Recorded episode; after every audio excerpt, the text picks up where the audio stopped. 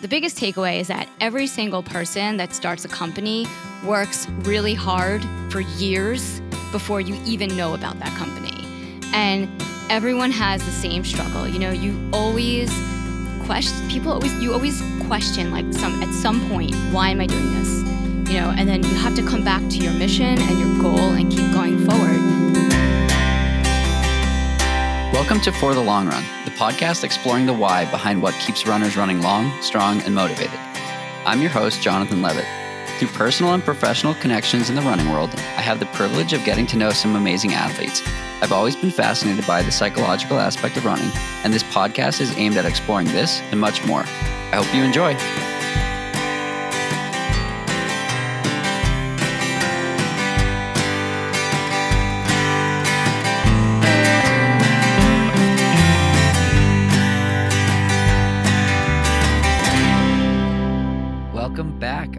Marnie Salop joining me on the podcast today.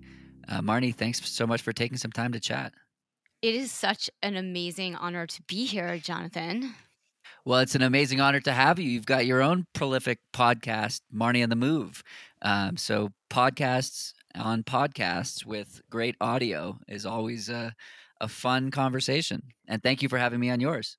Yes, of course. It is a tremendous luxury to have great audio these days. yes, that is for sure. Well, be- before we go too far, uh, who is Marnie? All right. Well, since I listened to your podcast and I know this is one of your famous questions, which I'm going to have to way, switch this one up. no, but I really love it. And it's really a good question because, you know, who are we? And so I am a wellness minded athlete yogi, and entrepreneur. And that's really, really through and through who I am. I'm also an explorer, an adventurer, and I have a curiosity and passion for life. And I think what I do is really just like one part of who I am. And what I do is I'm a storyteller. I'm the host of the Marnie on the Move podcast. I have a brand and content production company and I'm the founder of Fit Plus Love and PR company founder the Salop Group. So I think that's me in a nutshell. Oh yeah, and I'm resilient, courageous, and tenacious. It sounds like you've got a lot of free time with all the the lack of stuff that you do, right? Yeah, yeah, totally. It's like I constantly keep putting things on my schedule. It's like just when I get to the end, almost to the end of one of the goals or objectives that I set, I like level up bring the bar higher and set another goal.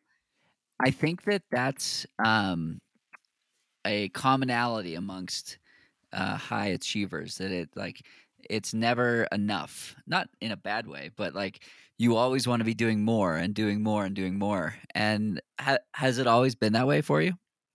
I think so yeah. I mean i i always say that my passion and talent just kidding my passion for athleticism and running i don't really have any talent but my my talent is is keeping going right because i'm not a super fast athlete i just i'm just really driven.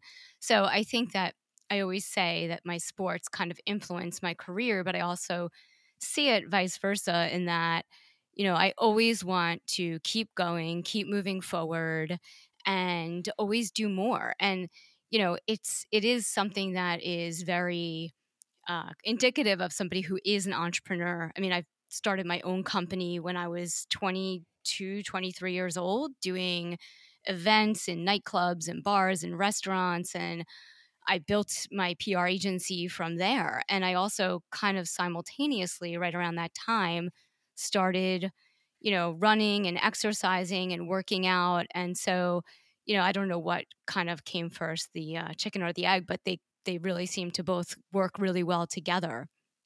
I love that. What what was the first company you started? Um, so my first company was the Salop Group, and it was my PR agency, and that's kind of really how it started for me. Was working in the world of nightclubs and doing celebrity PR and events, and it was was really an interesting time because I wasn't the dedicated athlete that I am now. I was definitely spending more time out in nightclubs and less time running and in the pool. and where did the evolution into endurance sport come from? So like I, I said, I've kind of I've been athletic my entire life. So it started when I was a kid. My mom likes to say that, you know, I started running at nine because nine months, sorry, because I, you know, showed up in their bedroom in the middle of the night, climbed out of my crib, and was on the move. I was an ice skater, horseback riding, bike riding, all of that. And then I really kind of got into flash forward. I've been working out and exercising my whole life. And probably about 15 years ago, I started more seriously running a few times a week, like three to five miles. I just kind of started doing more with my company, the Salop Group, and a client of mine invited me to do a triathlon. And when I say that, I mean, she was a client and I offered, she was a PR client, she was a nutritionist, and I offered to drive her to a race because as a publicist, you know, you do everything for your clients. And she said that in order to drive her, I would have to do it. And I was like, I don't know how to swim. And so luckily I belonged to Chelsea Piers and I was able to start swimming. And so my running sort of morphed into triathlon. But that's kind of really where it began. And after I did my first sprint triathlon, I caught the running bug of all of that from all three sports. I really loved running. And so I signed up for my first half marathon, which was also in Staten Island. Nice. And what yeah. what were you feeling when you crossed that first finish line? I think I was really just happy to be alive. I mean, it was really scary to do a triathlon, especially because I really wasn't a strong swimmer. And it was in open water, it was in Staten Island, and everything else was easy the bike and the run. But I, I felt really like gr- really happy to be alive. And then I immediately went home and signed up for another race. um, I love that. Like you felt alive. Um, I had a conversation with Shalane Flanagan before my last marathon, and she said, "Have fun." I feel I never feel more alive than I do when I'm racing, and it's that feeling of the unknown and like what's going to happen next um, and then particularly for the for the for that first one. Um, so how did you how did you go from that first triathlon to um, the half marathon? Did you just dive right in and said I'm going to do it in two months, or was there some sort of training involved? Yeah, so actually I started training. I mean, I just I think that I just was self-training at the time. And I, you know, so after the triathlon, the first triathlon I did was in June and it was a sprint. And then the Staten Island half is in October. So I just slowly started building my endurance and building the miles. And I already knew that I had a little endurance, but you know, at that time I knew nothing really about running from a technical standpoint. So I just started running one foot in front of the other. And that's kind of how I got there. And then um, we talk about finish lines for the first uh, for the first one. How did that first half marathon feel?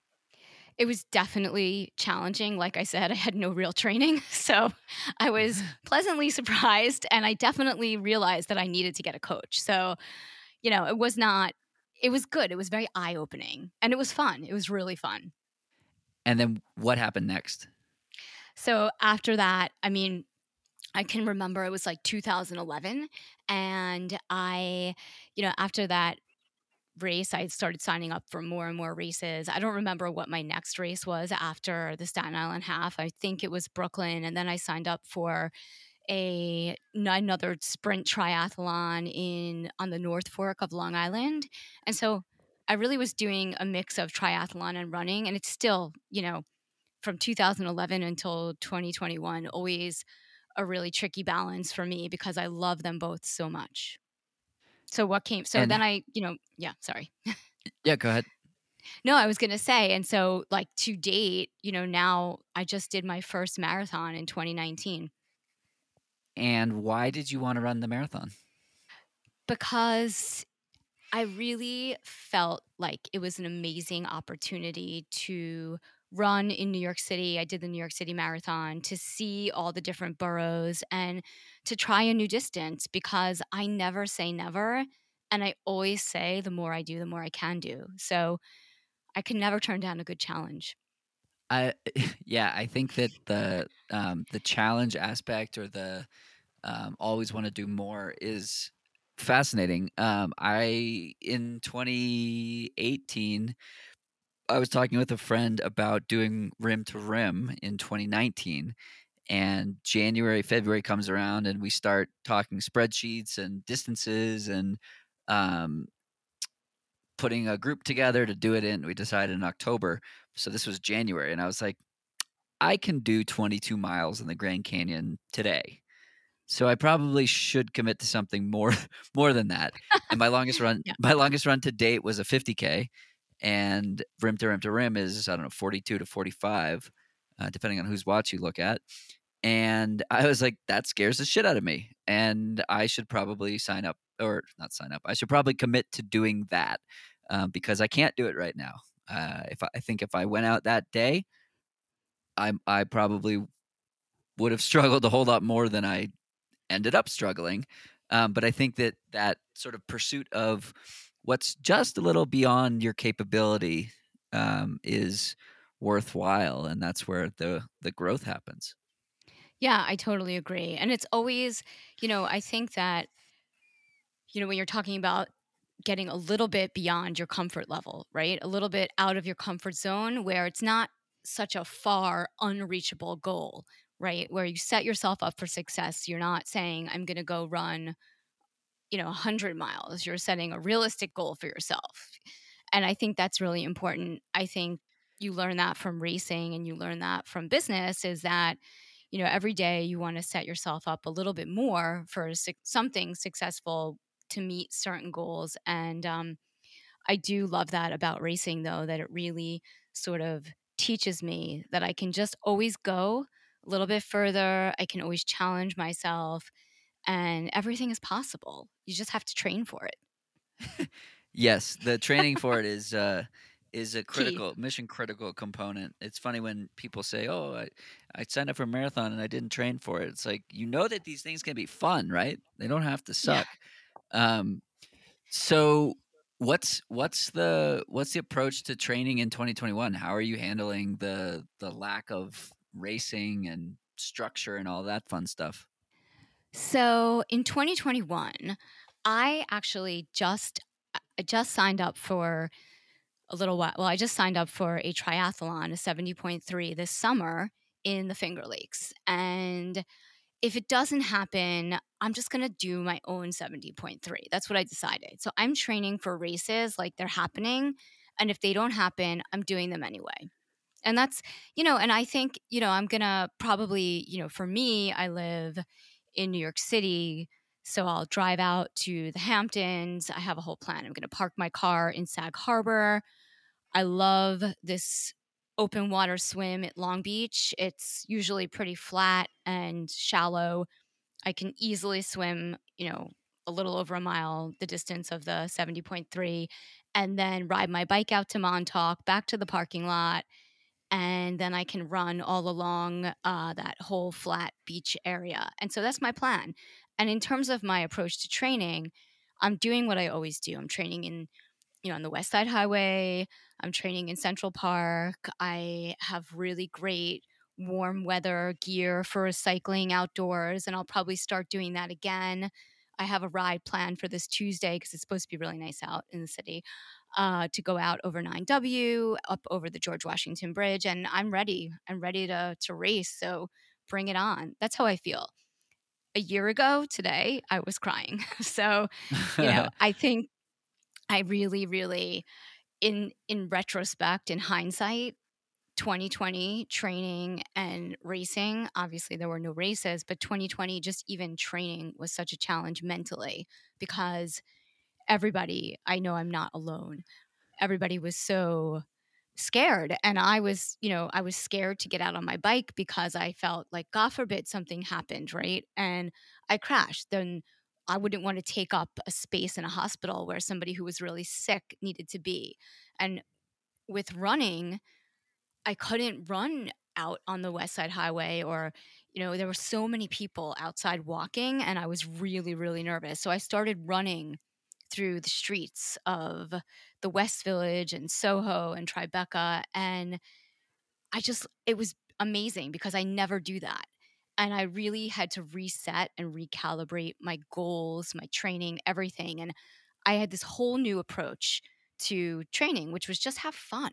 You know, don't make it about time, don't make it about distance. Like there's no real goal, just move every day and appreciate that you can move, that you have lungs, that you're not sick, that you know that you can do all these things.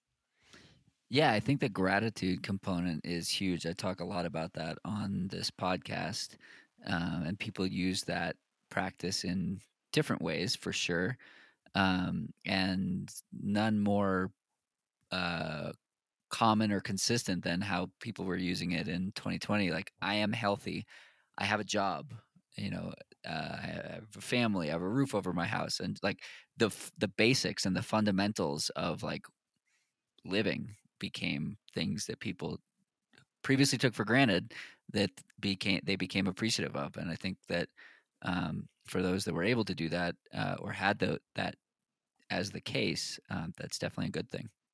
Yeah speaking of gratitude i just rejoined my gym to start swimming again and i have never really loved swimming and now i'm just so grateful to be able to be back in the pool and to be able to swim. Like I never realized how amazing it was and how much you know like how much value and benefit there was mentally physically to swimming and i just have a new found appreciation for the pool for chlorine for all of it hmm.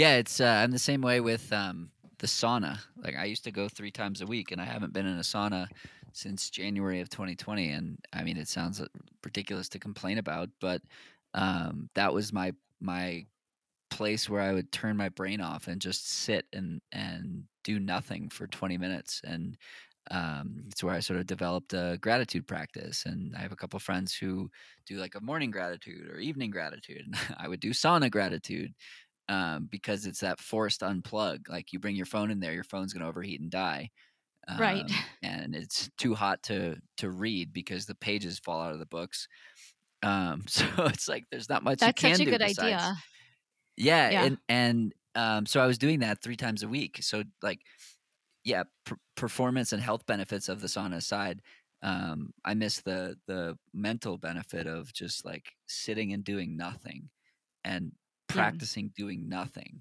in this like hyper paced world we live in where everybody's connected all the time because you know we're behind our laptops or available on the phone or whatever i feel like that's the next frontier for me in terms of what i do unplugging? for myself it's unplugging meditation it's something that you know running is sort of a moving meditation for me and i definitely unplug but i plug into other stuff like i'm thinking I'm innovating, I'm listening to amazing music, I'm taking in all the sights around me, I'm present in my sport. So I'm unplugged, but I do not, I do realize that that's not real meditation. Yeah, it's I mean, it's therapeutic, yeah. but yes, helpful. very. Um, switching gears entirely. Um, yes, Marnie on the Move, the podcast. Yes. Where where did your podcast come from? And for those who aren't listeners or haven't tuned in yet, uh, what's the what's the elevator pitch? Elevator pitch. I talk to founders, entrepreneurs, athletes, recreational, professional, elite, experts in wellness, doctors, uh, psychics, astrologers, all different realms of wellness, and talk to them about their wellness, their health, their fitness, their exercise, and of course, I get their story, their brand story, and you know what fuels them for success and exercise and health. That's the that's sort of what you'll hear when you come to my podcast and it's people from all industries so it could be you know cynthia rowley the world famous fashion designer that's you know currently playing on the pod or it can be you know Ed Yogi Eddie Stern or Gil Blander, the founder of Inside Tracker, my famous, my favorite health and wellness company, uh, nutritionists, you name it. Where did the idea for the podcast come from?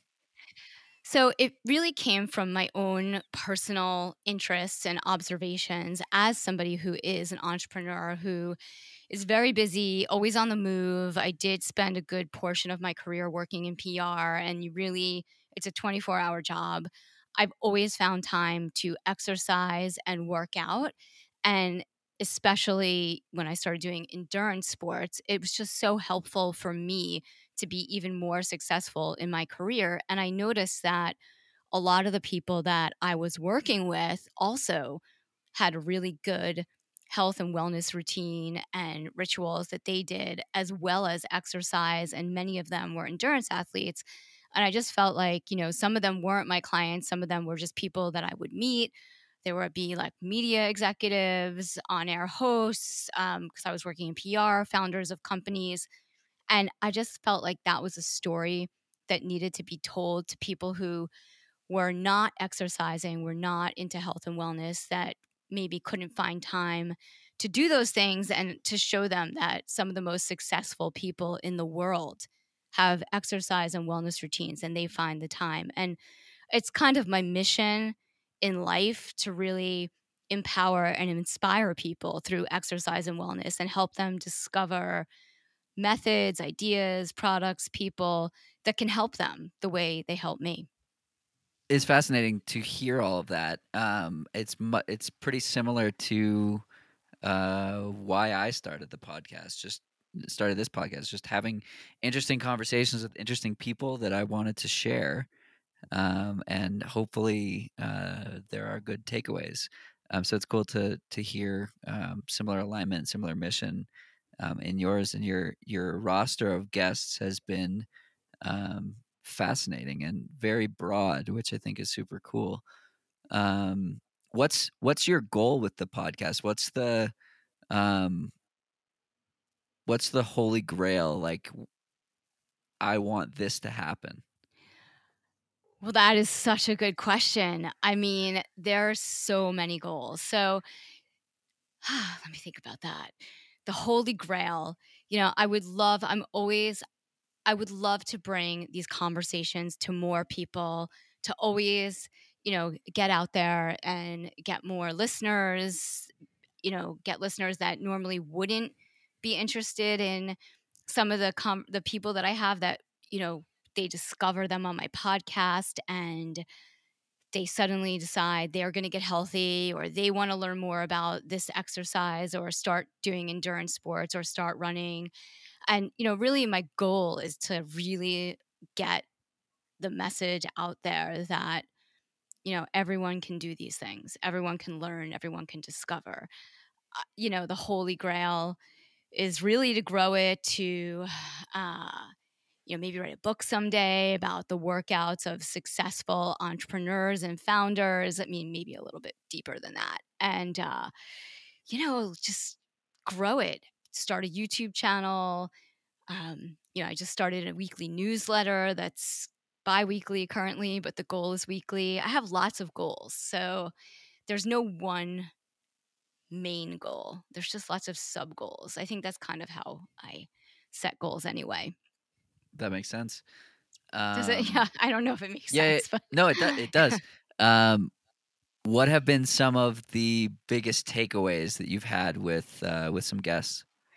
So one of the things that the biggest takeaway is that every single person that starts a company works really hard for years before you even know about that company. Yeah. And everyone has the same struggle. You know, you always question people always you always question like some at some point why am i doing this you know and then you have to come back to your mission and your goal and keep going forward and i think it's like that voice that comes into your mind that you know or whether that sort of it's like a challenge to yourself and you have to stay the course and then the other thing you know outside of you know nothing an overnight success takes 20 years or 10 years. The other thing is that failure is a really amazing lesson that no matter at what level like whether your goal is to run a 2 hour you know for me it was like running a 145 half marathon and I haven't done that yet. I'm not that fast you know and I was on track to do that. And so I haven't done that.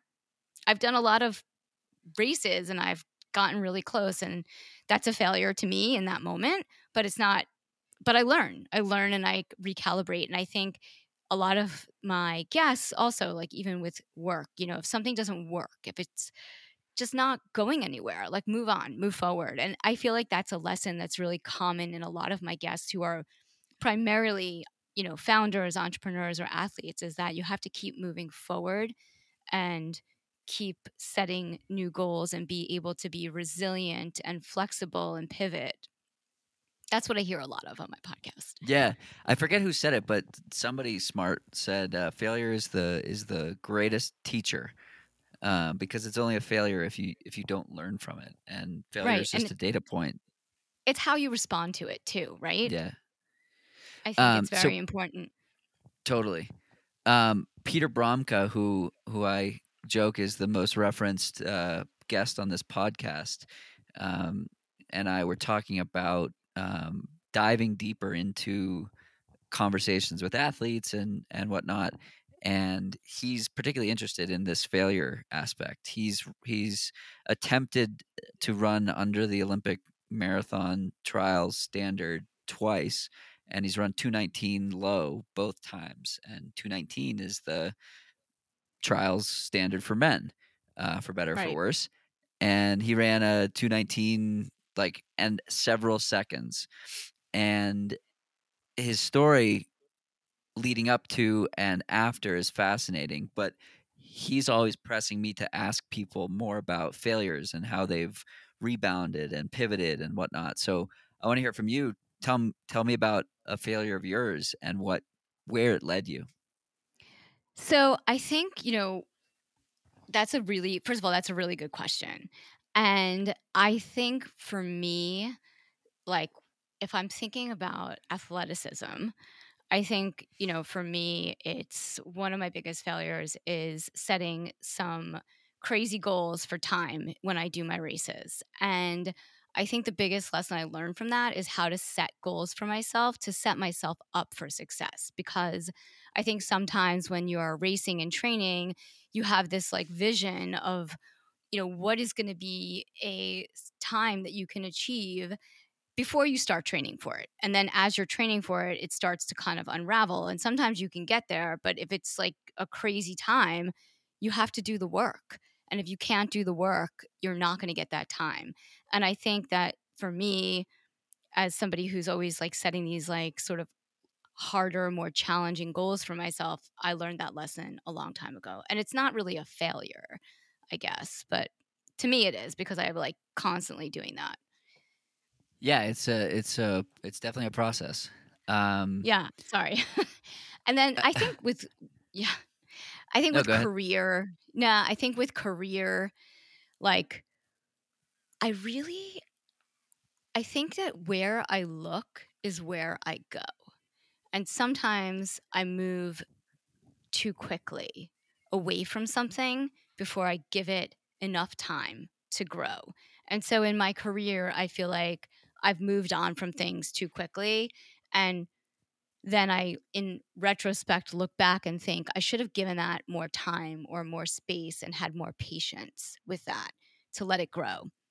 What's an example of that So, like, you know, I started uh, way back when, before blogs were popular. I started working on a blog for my business. And I just kind of like let it go because it wasn't my thing. You know, I really wasn't someone who wanted to sit and write and, you know, write all these articles and constantly be in that space. Like, I realized like I would rather be talking and doing and in a different way. And so I let it go. And then, you know, blogs were and still are one of the most amazing tools for brands to generate content. And I do this for other companies, but I just kind of didn't want to do it for myself anymore. And I should have had more patience. It's an interesting um, point. I started a newsletter last fall, and I did twenty ish issues of it, and then I don't want to say I got bored of it, but I I it was filling a. I think I was bored in life, and so I was like Yeah. looking for more more things to fill, um, you know, a lack of a social calendar. And I was like, sure, I'll do a you know a newsletter, and it would that's what would take up my Thursday night, and I would you know it would be therapeutic and I'd write about my week in running and ramble on, you know, even more long form than what I do on Instagram and Right. and send out a couple articles that I like and uh, you know, I got some good feedback from it and um, I don't know, I had a couple hundred people on the on the list, so it wasn't it wasn't massive by any stretch or any standard, but um and then I stopped doing it in January. I just got like too busy and now it's like a an afterthought like i haven't thought about it in months and i wonder like it, is that something that i should have done, kept doing and Right. and stayed consistent with? I don't know but uh, i feel like it served its purpose and maybe that's maybe that was the same with blogging for you and maybe you'll come back to it and maybe i'll come back to it but um yeah i think uh i think things come and go and sort of ebb and flow um and not forcing things sometimes is is the best way to do it I think so. And I also learned that, like, who I am. You know, we started this conversation with who is Marnie Salop. And one of the things that, one of my biggest observations in life thus far is it's really important to really be honest with who you are. And, like, even though I wanted to be a writer and I wanted to do these blogs, like that's not really who I was at the time. And it really isn't who I am. I'm much more of a podcaster. I'm much more of someone who I can talk and I can have conversations and I can do video if I'm going to talk about content for myself. I'm only talking about for myself. And I realize like that's just who I am and I'm okay with that, you know? I'm I'm like willing to let it go, but you're right. Like, you know, maybe there'll be a time when it will come back and you know, maybe when I grow the podcast and I have a team of 20 people working for me, somebody will be in charge of the blog. but for now, yeah.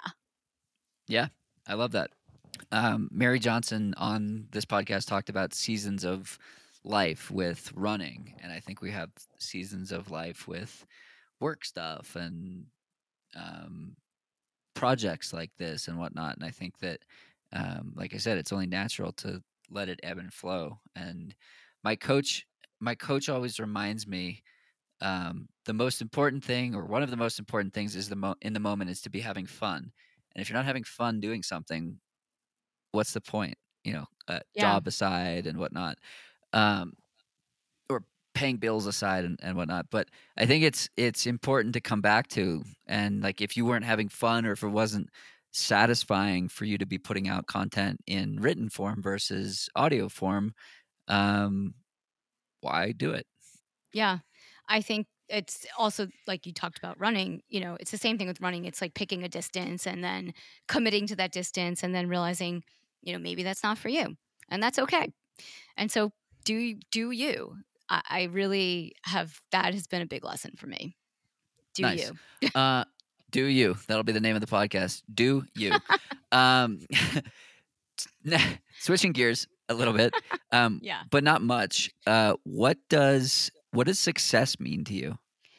So success for me is achieving both short-term and long-term long-term goals. So it's like a state of mind, it's a sense of accomplishment, and I really try to find ways to set myself up for success every day, whether it's at work or training. So it can be the simplest thing like get out the door, go for your run, or send these five emails. Or it can be completing a half Ironman or PRing in a race I've already done or finishing a marathon. But I have to do something every day that sets me up for success, uh, that I can check off my list, that makes me feel good and reminds me that, you know, everything is fun. What were those things today? So far, I haven't done them. Well, this podcast is definitely one of them because I'm very excited to be on your podcast. And that was definitely one of the things I wanted to do over the last few months since we've been talking and since you were on Marnie on the Move. But I have a run scheduled for later today, and that will be my big thing for the day. Nice. Well, um, my next question was going to be, uh, have you run yet today? Um, so I'm gonna I'm going to adjust the next question. And uh, why are you going for a run today? So I am training for a virtual half marathon and a triathlon. And so today the run is part of my training and I'm really really excited because it's my favorite kind of run.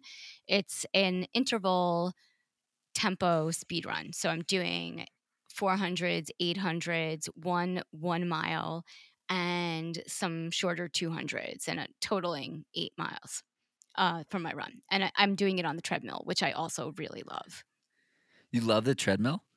I do. I I do, and I think it has. Yeah, I think it has to do To each with. their own. Um, yeah, I love running on the treadmill because I love having the same environment for that kind of run every time.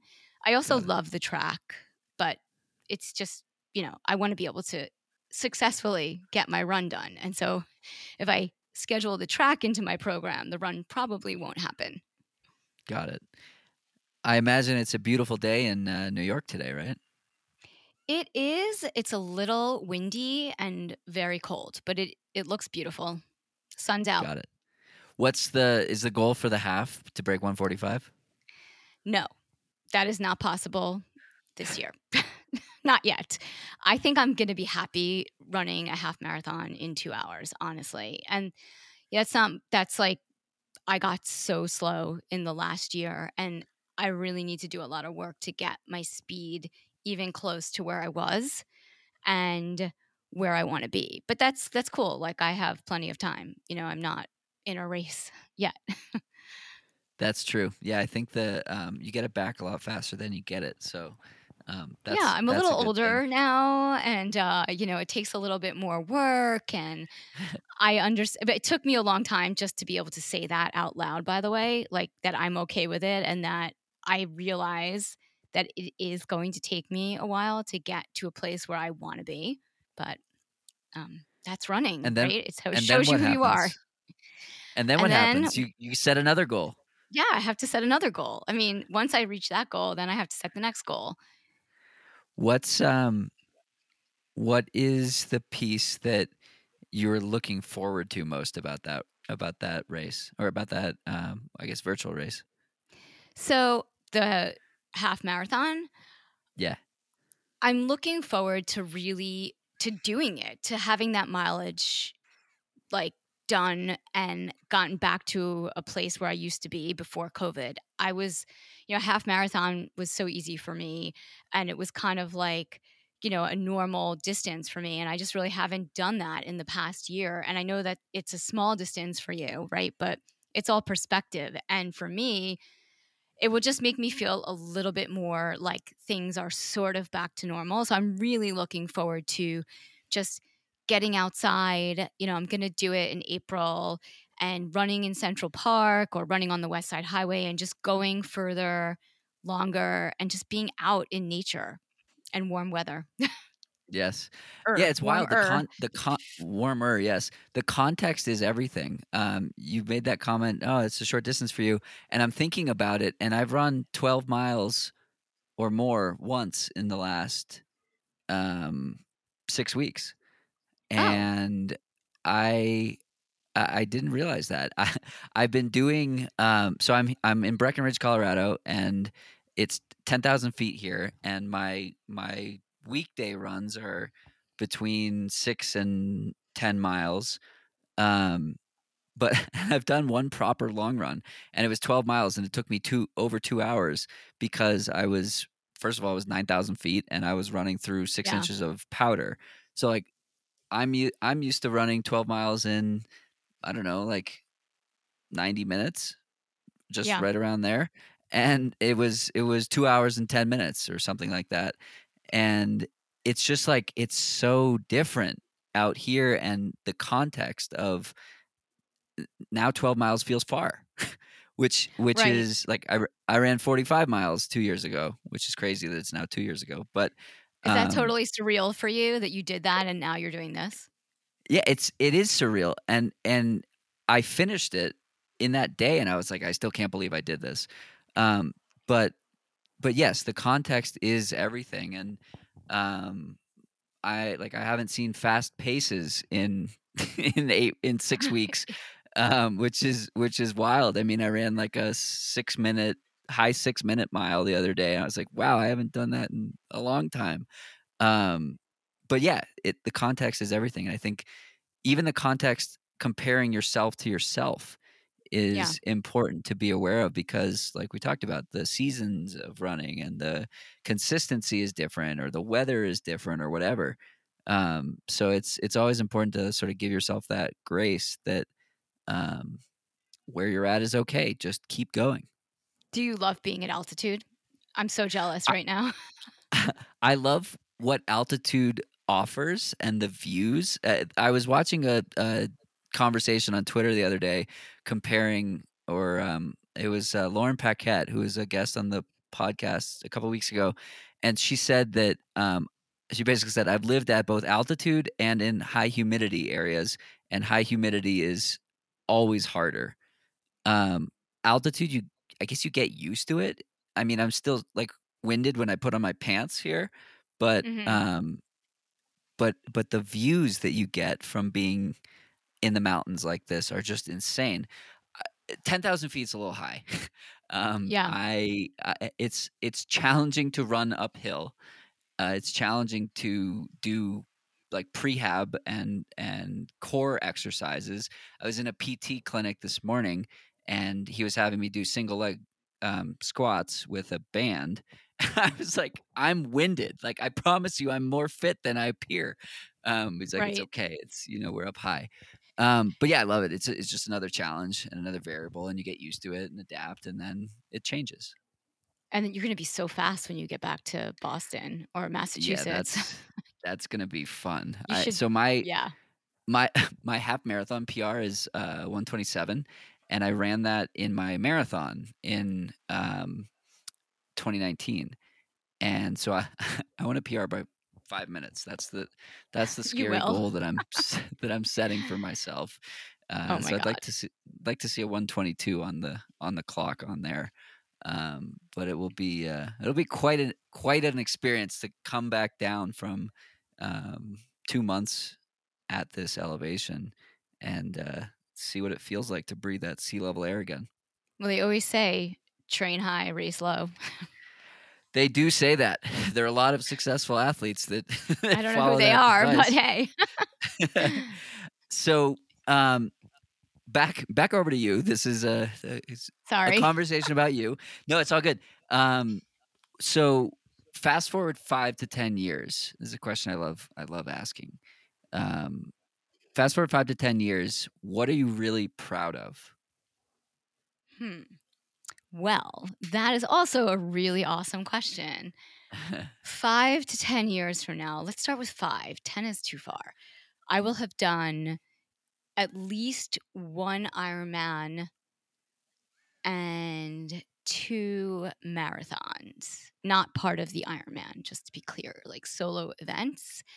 I will 100% be back to my or at a sub 145 half marathon, maybe I will qualify for Boston, which is the race that I originally wanted to do and is why I started doing marathons in New York City. Um, and in terms of career, five years, I've been building separately from the podcast a network of podcasts and shows for brands and other people. And I'd really like to see that part of my business grow. So I would be really proud if I could get this off the ground further than it already is. It just started about a year and a half ago. So I feel like five years will be like the point where it's like people will suddenly realize it's happening. That's me, five to 10 years, career athlete.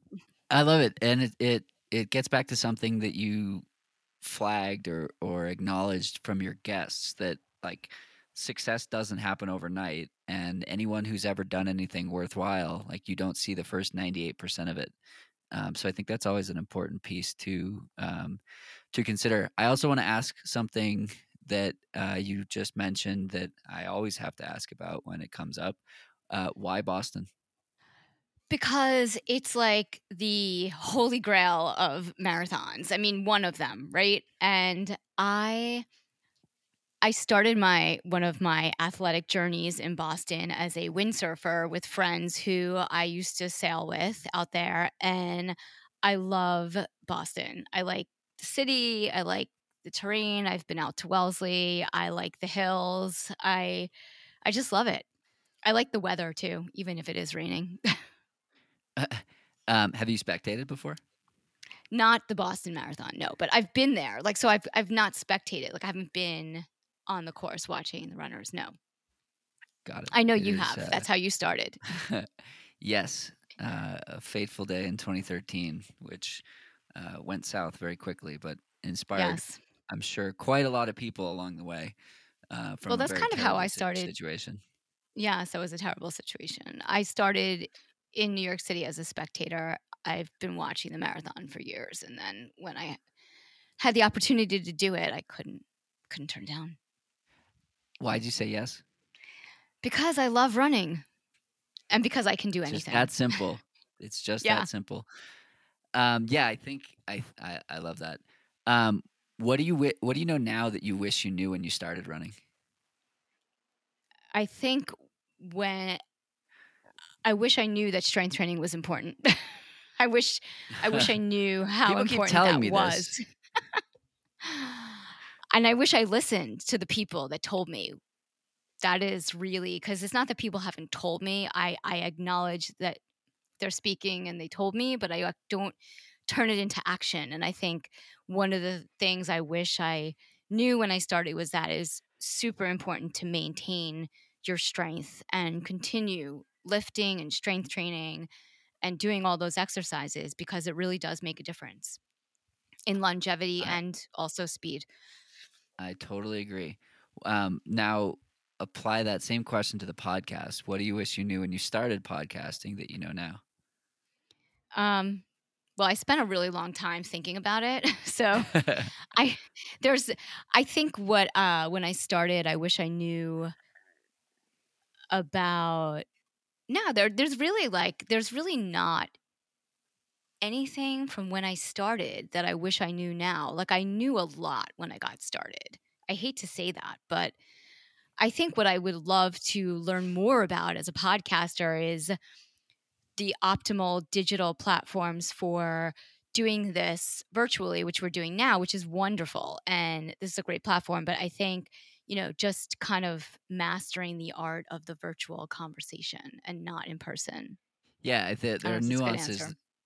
Yeah, Yeah. it's I, I agree. There are nuances that are missed when there's no physical uh, interaction. You don't have the you know rapport of "Hi, good morning" or whatever, and you know, ten minutes of small talk to uh, um, get it going, and and then diving into it. Um, it feels a lot more um, transactional, I guess, when there's no video component or when there's no face that you can see um, and it's it's harder to read cues and and you know know when people are uh, excited about something. So I am very excited for the return of of in person In person, podcasting yeah. in the next few weeks. I've seen some guests that um, I've wanted to have on the podcast get vaccinated, so I really Oh want to talk to them, um, and uh, and things like that, and and um, more importantly, that'll mean that races are back and and traveling Yes. is back, and you know the world is um, getting closer to healing than uh, we've been for the last year, which is crazy. The last uh, trip I went on began a year ago today, um, which is wild. Yeah. Where were you? Um, I went to Utah and then California Oh, that was- for the yeah the Suunto Multisport Camp and then the Core Sports uh, Triathlon Camp. Yeah. I think the other thing, like now that I'm thinking about it while we're talking, the other thing I wish I knew was like how much I would love it because I wish I would have started it sooner. You know, I spent a lot of time thinking about it and I think it's just so natural for me to do the podcast and it like makes me feel good every day when I talk to people and I love being on your podcast and it's just such a it's so much fun and then, you know, through COVID it's just been really amazing. Totally, I agree. Um, I knew absolutely nothing about podcasting when I started. I still know almost nothing. Just the fact that I like to do it and have some people that want to chat. Um, last question: If someone wants to follow along with you and your adventures or your podcast, where can they find you? So you can find me at Marnie on the Move on Instagram or Marnie Salop on Instagram. You can also go to my website at marnieonthemove.com. And those are my places that I'm most active. You can also find me on Strava, on Zwift. I'm a big Zwifter. And uh, yeah, did I not mention something I should mention? Um, you can listen to the podcast. your your TikTok or your Clubhouse links. Oh, yes. I am. You can follow me on TikTok, Marnie Salop and Marnie on the Move, uh, where you can watch countless dog videos and running videos. You can also follow me on Clubhouse. I'm not doing anything yet. And um and Hey, also drop your my, uh. MySpace link. Yeah, my MySpace link is uh, Marnie Salop and MySpace, and also Foursquare and Twitter. No, I don't use Twitter, but um, Mere, Meerkat. yeah, you know the dark ages type stuff, and uh, yeah, no, but but I think like most importantly, the website, Instagram, and of course, listen to the podcast, Marnie on the Move. awesome. Well, Marnie on the move. Thanks so much for taking some time to chat. Um, and uh, we'll see you out there.